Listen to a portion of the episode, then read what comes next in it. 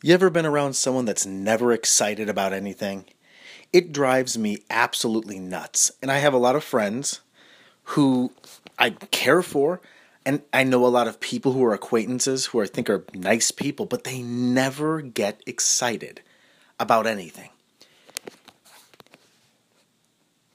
It's as if the world around them is just average and maybe to them it is, but I can't believe that. I can't conceive of that, considering the things around us. And considering since I've been a kid, I, I would get excited about almost everything. And excited in the sense that I'm passionate about it. The littlest things. I mean, first of all, the idea of what's unfolding around us in the universe is is insane. In a, in a good way and a bad way, but it's also insane. Like, have you ever thought about the concept of just being on a freeway, if you kind of look from a third party, a third eye way high above, or if you've ever traveled in a plane and you saw how our urban centers are structured, or millions of people figuring like how to get to a work driving in a box, which is a car, on a freeway, and we go into another box, which is a building, and then some of us sit in boxes, and then we go and we exchange labor, and we get like green things or money to put into account to get back in our box and, and drive around and then purchase things and have a family in the midst of this chaos.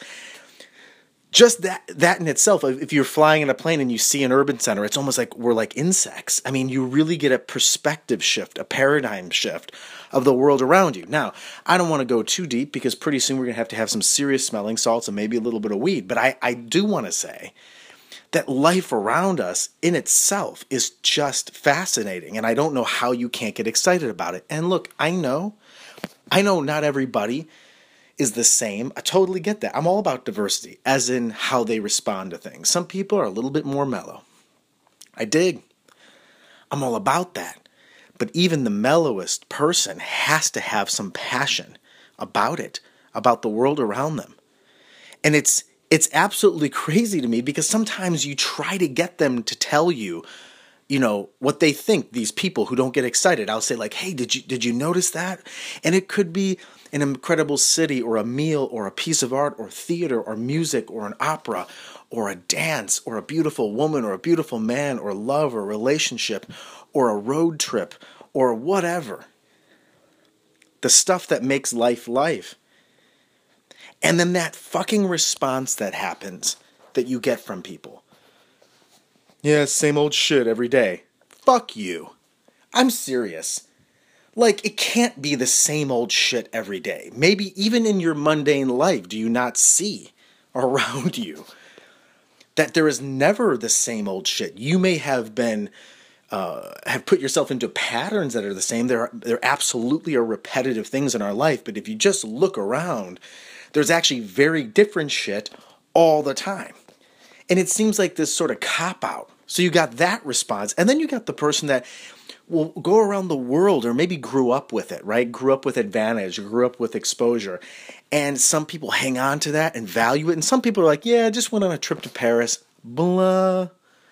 Just hanging out in Tokyo in the old condo, in the old loft. It was a little boring, blah. And listen, I have a lot of hipster friends too. I love them. I'm a millennial. I'm on sort of the older end, but I'm still in that zone. A lot of hipsters, and whether you're real or you're faking it, there's kind of this thing of like, I don't get excited about anything, man. No matter what. You could take them to a concert that just rocked your world, that just was nuts. Changed every like changed everything you thought about music. And they're like, yeah, it was okay. Really, bro? Really? I, and here's the thing. I accept that. And at the same time, don't you think it's a little bit of an act? I swear to God, I think it's a little bit of an act. Because I think that even the most mellow person has those feelings that bubble up about the world. And it's almost as if it's like not cool to be passionate. Uh, maybe it's not. And I know I'm not cool. I know I'm not. I'm doing a short story monologue, okay? This isn't something that was like thought of as cool when I was going to high school. All right. I don't have a Letterman's jacket or Letterman jacket. I don't even how to say it. You see? But I do think things are important. I do get fired up about stuff. And so I swear I'm thinking like this has got to be an act, right? So that it's almost as if declaring that you're excited about something or expressing yourself is in a way opening yourself up. And I think that's what the thing is. When you open yourself up and say, Oh, I think that's beautiful, or I think this experience is awesome, or did you see that movie that completely moved me? You, in a way, are vulnerable. And that's the thing. I don't think a lot of people like that. Not only that, I think that's the thing where people kind of just say, eh, it was okay. Because you never really put yourself out there. It's kind of like just really conservative play. You know what it's like? You don't want to go through life like Marty Schottenheimer on defense in the fourth quarter, right? You don't play prevent defense. But I get it. Sometimes people do. They want to put themselves out there. They've been hurt. I get it. But let me share something vulnerable with you then. Let me share something. Let me put something out there about something I'm passionate about. And I'll also show you that it's even the littlest things in life. And here's what it is I drink a lot of soda. I'm not an addict. I like soda. I like different kinds of soda dark, ginger ale, Vernors, that's the ginger soda. There's a difference there. Makes you sneeze. I love all that stuff. But of all the sodas I drank, and by the way, when you combine them with certain foods, it's unbelievable. You know that. Like if you have soda with pizza, oh my God, it's unreal.